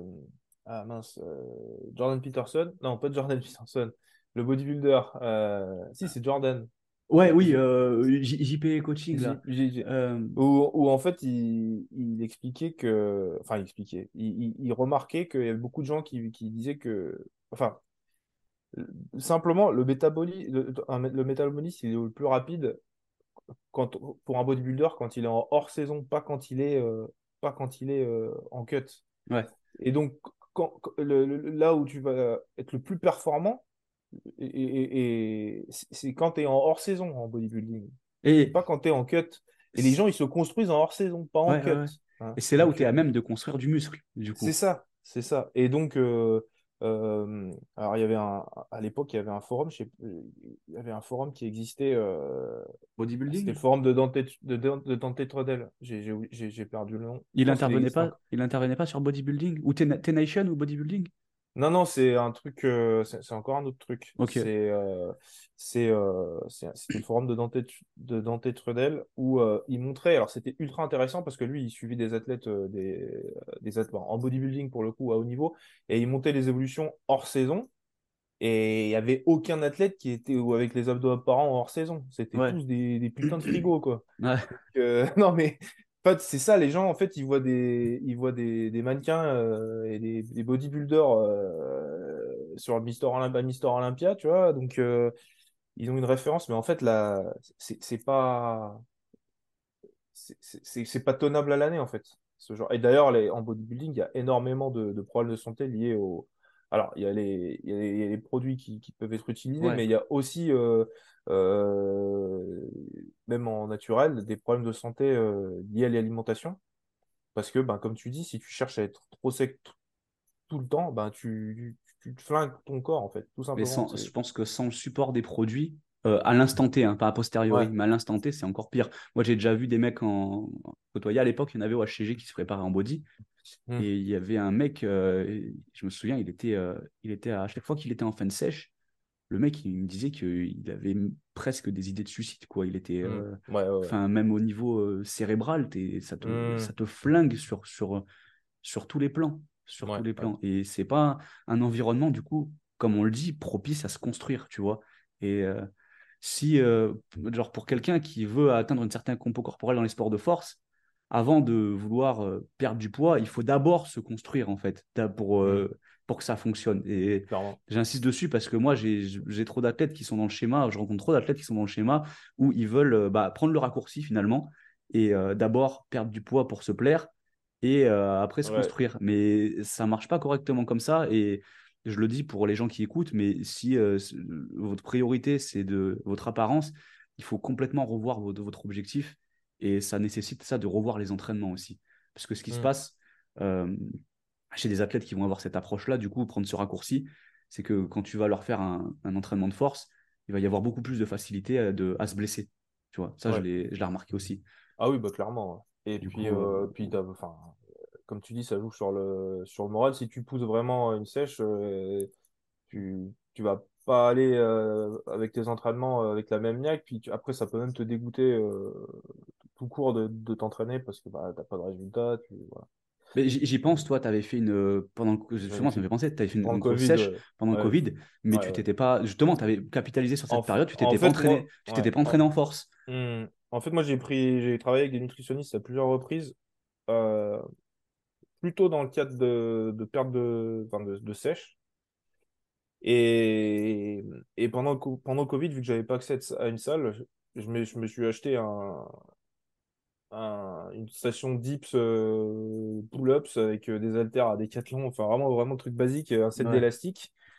Et, euh, et j'ai décidé de faire une sèche et, et j'ai vraiment poussé le truc. Et je pense que là, pour le coup, je même, en, même dans ces conditions-là, parce que je posais rien de lourd, c'était tout au poids du corps, etc. Je, je, je pense l'avoir poussé un peu trop longtemps. Et, et j'avais les effets dont tu parlais, hein, niveau moral, etc. Tu as des idées noires, euh, tu vois tout de travers, tu es énervé très, très facilement. Euh, voilà. Après, c'est des jolies photos maintenant, hein, mais en fait. Mais euh, quelque part, tu as mis à profit cette période-là parce que tu n'aurais pas pu tenir ça et faire des entraînements de force. Tu aurais été déglingué. C'était intenable. Et d'ailleurs, quand j'ai repris en force, j'ai mis, un, mis un, un certain temps à revenir, et, etc. Quoi et à te relancer. Ouais, c'est ça. Mais il faut l'accepter, c'est comme ça. Oui, tu dois. Bah, oui, mais. Tu peux pas faire les deux, en fait. Le truc, c'est que les gens ont souvent une, un décalage entre euh, leur objectif, euh, ce qu'ils vont mettre en place et les attentes qu'ils vont avoir. Mmh. et ça crée une configuration où ça ne mmh. ça marche pas du tout. Après, pour une personne qui s'entraîne euh, très longtemps et qui est, qui est très rigoureux dans sa diète, je pense que c'est possible d'avoir d'atteindre un niveau de composition très intéressant, on va dire, d'un point, ah point, de vue esthétique et, et euh, performance. C'est possible, mais ça prend des années. Quoi. Ouais, il faut se construire. C'est ce que je dis. Tu dois dédier un temps à te, à te construire avant. Et du coup, j'ai plusieurs, euh, pour sensibiliser un peu les gens là-dessus, j'ai plusieurs études de cas que je voulais, euh, que je voulais présenter, moi, avec des athlètes que, que j'ai eu du coup. Et je vais en présenter trois du coup pour euh, faire le parallèle. Premier cas, euh, un athlète qui est déjà assez sec et qui veut descendre de catégorie et qui n'a pas accès à beaucoup de calories. D'accord? Donc ça, c'est pour moi, c'est un athlète qui va se plomber. Donc je répète, ouais, ouais, non mais moins de calories, moins de glucides, moins d'énergie, moins de calories, moins de lipides, euh, impact sur les fonctions cognitives et, les hormones. Donc en termes de performance, c'est foutu. Et pareil, trop peu de calories, tu vas avoir tendance à, pour quand même caler des, si tu veux caler des glucides et des lipides, tu vas avoir tendance à mettre moins de protéines, moins d'acides aminés disponibles, moins de construction musculaire, euh, fonction cognitive altérée. Et en fait, ça crée un, une espèce de, spirale négative. Tu vois, et il faut remettre une spirale positive. Et du coup, je, le répète, mais plus tu manges, plus tu peux construire du muscle, plus tu peux être performant. Et j'ai l'exemple, du coup, de quand j'ai commencé à coacher Pauline, d'accord, qui est aujourd'hui, pour, ceux qui écoutent, athlète international, qui a des performances euh, assez, euh, assez solides. elle squatte presque 200, donc ah c'est pas mal. Hein. Euh, quand j'ai commencé à la coacher, elle pesait 65 kilos. Euh, elle était, euh, elle était assez, assez, assez propre physiquement, une bonne composition corporelle, mais elle mangeait très peu.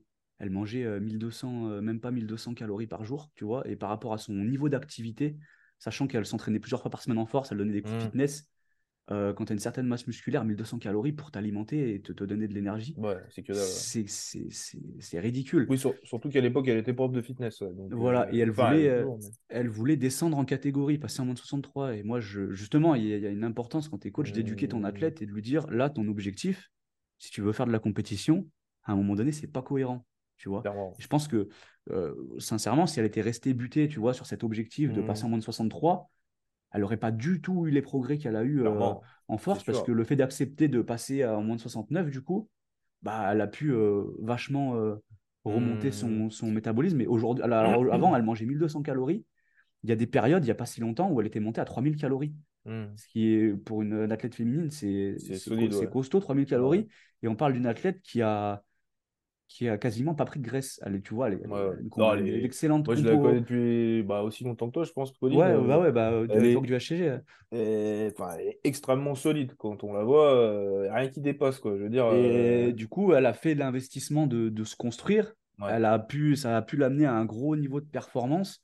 Et je pense que déjà, elle n'aurait pas du tout atteint ce niveau de performance-là si elle était restée euh, si elle, était, si elle avait voulu tout de suite descendre en, moins de 63. Ah bah, parce qu'il y a aussi des athlètes, des fois, qui se disent euh, Moi, je veux rester dans la catégorie inférieure parce que je vais être plus compétitif. Mais ce qu'ils ne comprennent pas, c'est que en se construisant, ils vont probablement être plus compétitifs que qu'en restant dans la catégorie inférieure. Et comme je disais tout à l'heure, maintenant, à 3000 calories, elle, elle, aurait beaucoup plus de marge de manœuvre si elle voulait bah redescendre à 63 kg. Tu vois, ça, ça vient étayer ce, que ce que je disais tout à l'heure. C'est clair et net. Et il y a des athlètes aussi qui voient vraiment le truc à court terme qui veulent descendre de catégorie parce que, ah, euh, par exemple, euh, je veux me qualifier pour les France. Euh, dans ma catégorie actuelle, je suis limite. Si je descends, je suis bien. Mais alors déjà, tu vas descendre de catégorie, est-ce que tu vas réussir à rester performant? Et, et, au final, sur le long terme, qu'est-ce que ça va donner? Euh, Tu vas te qualifier pour les France maintenant, mais au final, tu vas voir quoi? Une fois les France puis bah, Si c'est pour stagner derrière, en fait, alors tu aurais, pu atteindre, euh, aurais pu atteindre un truc euh, derrière. Il y, a, il, y a, une vidéo de. ça date un peu, mais ça me fait penser à ça, de, de Dave Tate, où, où il parle. Je crois que c'est Dave Tate et John Meadows à l'époque qui, qui, parle de ça et qui, qui explique que, que l'objectif d'un powerlifter, ça devrait être de, de, monter petit à petit en catégorie ouais. pour atteindre. Et en fait, moi, je suis tout à fait d'accord avec ça. C'est-à-dire que euh, après, il faut pas non plus tout de suite euh, monter euh, le plus haut possible. Moins de 120 directement. Voilà, suivant les gabarits des gens, suivant les gabarits des gens, il faut être réaliste et, et essayer d'atteindre son, son, Le but, c'est d'atteindre son potentiel maximum. Et, et, pour ça, ça prend du temps. ça prend du temps. Non, mais quand, quand tu te retrouves avec des mecs qui ont 6 mois, 1 an de pratique, qui font pas 1m75, une taille moyenne, 1m75, les mecs qui mm. font 60 kilos et ils te disent qu'ils veulent tirer à moins de 57 pour faire les France. Ouais, c'est chaud. Mais c'est du, du délire en fait. Vous vous construisez pas et vous allez rester. Il faut, faut, se dire ce qui est.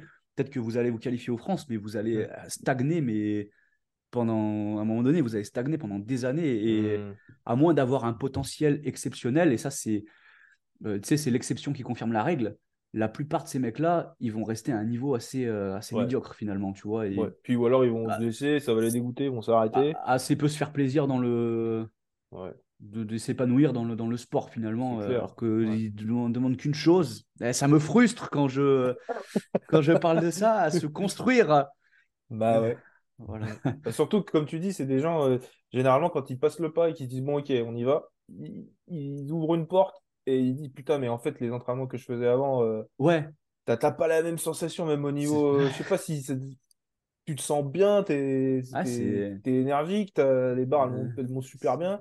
Alors quand t'es à la limite euh, c'est pas c'est un autre monde. Et même au, même au niveau confirmé ça se, ça se voit il y avait à l'époque tu vois qui c'est Brice Lewis? Oui, tout à fait. Il, était ah très connu. Il était en 93. il, bah, c'est le mec qui est, c'est le boss de, de Strength Athlete, donc c'est une des plus grosses compagnies de coaching aux US. C'est un mec qui a beaucoup de réflexion sur ce qu'il fait déjà et qui a beaucoup d'années d'expérience. Il a été plusieurs fois, il a été champion du monde IPF du coup en moins de 93, euh, en moins de 105 plusieurs fois, mm. et il a été champion national aux US où il y a un gros niveau plusieurs fois. Et pour euh, contexte, il a battu euh, plusieurs fois Ashton Ruska, qui est mm. Ah, c'est un, un, mec qui c'est un ovni. Donc, euh, euh Chris Lewis, euh, il est pas trop mauvais quoi. Euh, ce mec, à la base, après des années de pratique, il était en moins de 93. Donc, en moins de 93, c'est déjà un mec qui est costaud et qui est bien, bien construit, tu vois. Et donc, il était très costaud en moins de 93, mais c'était pas le meilleur. Et il a fait le pas de monter en moins de 105, alors que le niveau était plus élevé. Quand il a fait cette transition, Brice Lewis, en montant en moins de 105, mmh. il a explosé et là où euh, il, était, euh, il était compétitif, mais il n'était pas le meilleur en moins de 93, il est passé dans une catégorie où le niveau était plus, était plus élevé. Et il a réussi à démonter tous les mecs de la, de la mmh. catégorie parce que finalement, bah, il s'est encore plus construit, alors qu'il était déjà construit, et ça l'a mmh fait exploser. Donc, en fait, je dis ça, c'est juste un cas, mais ça donne matière à réflexion pour les gens qui veulent pas se, qui, qui veulent pas monter de, de peur de ne pas être compétitif parce que c'est un vrai problème en réalité. Ouais. Voilà. Euh, du coup, j'ai un deuxième cas que je voulais présenter. Euh, j'en ai déjà parlé, mais je vais réappuyer dessus parce que c'est super important et je suis frustré d'être confronté à ce, ce, type d'athlète. Euh, enfin, ça me frustre pour eux à chaque fois parce qu'on tourne en rond. C'est un athlète qui, soit il va pas être, être à l'aise dans sa peau, il va être en, entre guillemets en surpoids, ou un athlète qui veut optimiser sa composition, euh, sa composition corporelle. Et il y, avait Zach qui était plutôt dans, dans ce cas-là à un moment donné. il se, bah, tu te reconnaîtras, Zach, je pense, dans, dans ce cas et qui n'a pas accès à beaucoup de, beaucoup de calories. Et c'est un athlète qui va avoir tendance à facilement faire le, yo-yo. Tu vois, un coup, il va essayer de remonter son métabo, il va remettre des calories. Et puis derrière, il va pas être satisfait de sa compo, donc il va vouloir créer un déficit et euh, reperdre derrière. Et tu as des reprises de poids qui sont anarchiques et tu développes aussi une mauvaise relation avec la, la mm-hmm. nourriture. Et tu, en fait, tu fais que tu fais que t'enfoncer dans une spirale et, euh, et, et, tourner en rond. Et là aussi, sur ce cas-là, euh, tu as, une dérive de la part des nutritionnistes qui vont pas faire la part des choses et ils vont avoir un client comme ça, on, je le mets en déficit de, pour remplir son objectif, au lieu de l'éduquer et de lui faire comprendre que euh, avant d'être en déficit, pour lui faire plaisir, il faut que le mec il se, il remonte ses calories, il se reconstruise pour arriver à son objectif et que ce soit durable et qu'il tourne pas, qu'il tourne pas en rond, tu vois. Et euh, du coup, ça revient à parler de la, la reverse diète. Euh, est-ce que toi, tu es, euh, tu, tu, connais du coup. Euh, ouais. Ouais, ouais, donc euh, bah, le principe de la reverse diète, en gros, c'est c'est de, de, de, faire monter les calories progressivement pour essayer justement d'augmenter. enfin, moi, moi je, je, l'utilise, j'ai tendance à faire des. à, travailler par, par vague et avoir des mini phases de reverse diète où je vais faire descendre, je vais, je vais faire une phase où je vais faire descendre les apports et une phase où je vais les faire remonter. Et donc, c'est cette phase-là que, que, que je, j'appelle la phase de reverse diet. Et tu euh, l'implémentes dans ton, ce que tu disais tout à l'heure, dans ton approche cyclique. C'est ça. Ouais, je Et en fait, euh, il y a, y a, je le fais à deux niveaux. Je le, je le fais d'une façon, euh, on va dire, journalière. C'est-à-dire qu'il y a des jours qui vont être plus haut en glucides, plus bas en glucides c'est un intérêt euh, pour la sensibilité à, l'insuline et je le fais aussi sur des, sur des, sur des périodes plus longues. Je vais avoir des phases, euh, euh, par exemple, une personne qui va chercher à, à, perdre du poids, je vais, je vais, généralement, je vais lui faire une, phase, une phase de reverse diet. Ensuite, je vais lui faire une phase de déficit calorique à, plutôt longue, c'est-à-dire que la phase de reverse diet, je vais peut-être faire entre 4 et 8 semaines, suivant comment il répond.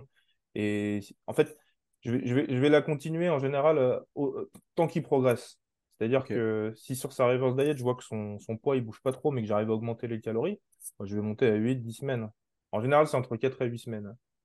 Mais, euh, mais, mais voilà. une fois que je suis arrivé, je me dis, bah, tiens, au bout de euh, si, si, sur, sur 3 semaines consécutives, j'ai pas vraiment de, de, progression, je dis, bon, bah là, on passe sur une phase de. Donc là, on a, on a construit euh, ce que tu disais, une capacité à absorber des calories avec cette phase de reverse diet. Et après, sur la, sur, la suite, je vais faire une phase de perte de poids où je vais, où je vais réduire les, les apports et, généralement augmenter un petit peu la, euh, l'activité physique via du cardio ou via de la marche. Enfin, quand je dis cardio, ça, ça peut. Ouais. Voilà. Et, et, derrière, en général, ben, c'est là où on voit une, belle, une belle progression. Et puis en fait, ces, deux phases, je vais les faire se répéter. Et puis après, j'ai des phases de maintenance aussi que j'utilise. Ok. Euh, mais en gros, voilà, ouais, je, l'utilise de cette façon-là. Ok, c'est intéressant parce que tu as une approche euh, cyclique par rapport à ça. Et du coup, euh, bah, pour le contexte, on peut aussi avoir une approche linéaire en fait. C'est aussi ce que fait. Enfin, après, ça, c'est pour les personnes qui vont être très, très. un extrême du spectrum, donc vraiment assez loin en, surpoids ou avec une mmh. composition corporelle vraiment très peu optimisée et accès à très peu de calories. Mmh. Je sais que. Alors, Lane Norton, dans son livre, il fait des études de cas. Il a, d'ailleurs, il a un excellent bouquin, je le conseille à tout le monde. C'est, le bouquin s'appelle Reverse Diet. C'est un des meilleurs livres de nutrition que j'ai, euh, que j'ai, que j'ai jamais lu. Et euh, tu, tu, l'as. Je ne l'ai pas lu, non, celui-là. Bah, je te le recommande parce que est vraiment, c'est vraiment un des meilleurs livres de nutrition que j'ai pu, j'ai pu lire. Euh, et il donne des, il donne des, il fait des études de cas avec des clients du coup qu'il a, sur mmh. lesquels il a fait des grosses reverse diètes. Et je parlais tout à l'heure de six mois, un an, deux ans. Dans le bouquin, il a des, euh, il a des cas où euh, la reverse diète a duré plus de plus d'un an en fait, plus d'un avec des avec des personnes qui étaient assises euh, en linéaire. Alors il a des il avait des phases où il remettait la personne en où il restabilisait la personne en calories où il la refaisait euh, faire un, micro déficit. C'était un peu des comme quand tu sais quand tu as ton surplus calorique et que tu fais à la John Mido un, diet break où tu vas euh, où tu vas chercher à te resensibiliser à l'insuline. Mmh. Bah c'est il, il, appliquait un peu le même euh, le même protocole pour ces gens-là. Donc c'était un peu cyclique comme tu proposes, mais de façon beaucoup moins agressive. C'est-à-dire que la personne elle allait passer entre un et deux mois selon son évolution sur son surplus progressif. Derrière, il allait passer une à deux semaines il allait la remettre en maintien ou avec un léger déficit et ils allaient repartir ensuite sur un gros, euh, mmh. ils allaient repartir sur un surplus progressif pour essayer en fait. Le but c'est de faire remonter un maximum les calories sans que le poids de la personne ne, ne remonte trop pour le côté mmh, mmh, bah, adhésion de la personne parce qu'une personne qui se lance là-dessus, si elle prend trop de poids, elle va avoir du mal à du mal à adhérer. Mais ce que tu te rends compte dans la pratique, c'est pas, c'est pas valable pour tout le monde. Mais tu en as quand ils commencent ce processus-là, processus vu que tout se remet en ordre métaboliquement parlant, des fois, au début, ils perdent du poids. C'est, mmh. ah bah incroyable. tu as des personnes, des fois, qui vont perdre 5 kilos euh, en très peu de temps en remontant les calories. Ils vont se dire, euh, putain, c'est, bah, c'est pas le cas de tout. Après, c'est pas le cas de tout le monde. c'est pas le cas de tout le monde. C'est des exceptions. C'est important de le dire. Et, c'est important de le dire parce que souvent les gens euh, ils bossent sur un cas pour dire ah c'est génial. Mais en fait c'est une méthode enfin en fait ça ressemble quand même euh, pas mal à, ce que je fais. Mais effectivement c'est ça a l'air d'être moins moins agressif euh, bah, y a, y a, je pense qu'il y a plusieurs façons de l'implémenter selon hmm. qui t'a qui, qui, ah, en face. Hmm, hmm. mais mais en fait pour moi j'ai essayé pas mal de de façons de faire différentes et et c'est vraiment la plus efficiente parce que et, et, c'est extra et si on s'y colle c'est extrêmement satisfaisant oui. euh, parce que tu te rends compte que ton corps il est capable euh, enfin si tu si, si fonctionne de façon optimale tu peux vraiment euh, tu peux vraiment y aller quoi. Tu oui, peux parce vraiment que y aller. tu as des gens qui se sentent un peu des fois son discours de, de victime ils sont un peu comme s'ils étaient condamnés ah, j'ai un, métabolisme, j'ai un métabolisme lent il n'y a rien qui est. Euh, a rien qui est immuable en fait. Euh, bon, tu as, ta propre, as ta propre génétique et après tu as des gens qui ont des maladies particulières qui vont affecter la thyroïde ou quoi. Ça, c'est autre chose. c'est une minorité. Mais la plupart des gens, euh, le, le, métabolisme, il est modulable entre, entre guillemets. Il va être, comme je dis tout à l'heure, il va être grandement influencé aussi par ta masse musculaire le truc, mm. c'est que si tu es tout le temps en déficit, tu construis jamais de muscles. Tu ne peux, pas, peux pas le remonter, ton, ton, métabolisme. Et là, par rapport au, à l'exemple que j'ai donné, bah, j'ai euh, un athlète, c'était euh, Théo, du coup, aussi, c'était un des premiers athlètes avec Pauline. Quand il a commencé, il faisait, il faisait déjà 105 kilos, c'est comme maintenant, mais il était, euh, il était vachement plus, plus gras et il avait plus, mm. beaucoup moins de muscles. Et, et, quelle, a été nos, quelle a été notre approche en premier? On ne s'est pas dit on va, on va faire une sèche euh, je l'ai encouragé à remonter, ses, à remonter ses, calories et on a pu en, parallèle en plus du coup remonter son volume d'entraînement. Et tu vois que maintenant euh, bah, c'est un 105 euh, il ressemble à un 105 quoi. Il est, relativement après c'est Maximilien qui a repris le relais mais il est, ils ont continué ce travail là et il est relativement il est relativement costaud. Je crois que quand j'ai commencé à bosser avec lui j'ai une connerie il devait peut-être de manger 2500 calories par jour et là, maintenant, il est au même poids de corps, il en mange 4000, tu vois. Et en termes mmh. d'énergie et de masse musculaire, c'est pas du tout. Euh... Ah ouais, non, c'est clair. T'es plus du tout sur. Euh... plus du tout sur la même chose, quoi. C'est clair. Plus... Voilà, c'était pour étayer mes. Euh, c'était pour étayer mes, mes propos. Et euh, si, si j'ai un mot à dire pour ces, pour ces gens-là, sur, euh, par rapport à la reverse diète, c'est vraiment faut que vous vous mettiez en tête une approche long terme. Je veux dire, si vous. Mmh si vous faites le yo-yo, vous allez jamais, euh, bah, vous allez jamais y arriver en fait. Vous allez toujours euh, tourner en rond. Ouais, bah, c'est la clé hein, pour moi du. je pense que je pense que le... les, les, changements que qu'on essaye de d'avoir, euh, ça, ça, peut pas être instantané. Ton corps, il faut, faut, faut, prendre le temps de faire les choses, quoi, tout simplement. Ah, tu, tu remarques, dans, même à l'entraînement, hein, que ce soit tu fais le parallèle nutrition entraînement, à chaque fois que tu veux prendre un raccourci, tu, Non, tu, finis tu te fais niquer, tu finis par perdre du temps en fait. Finalement, tu reviens en arrière et tu te rends compte, putain, j'ai perdu du temps. J'ai perdu du temps.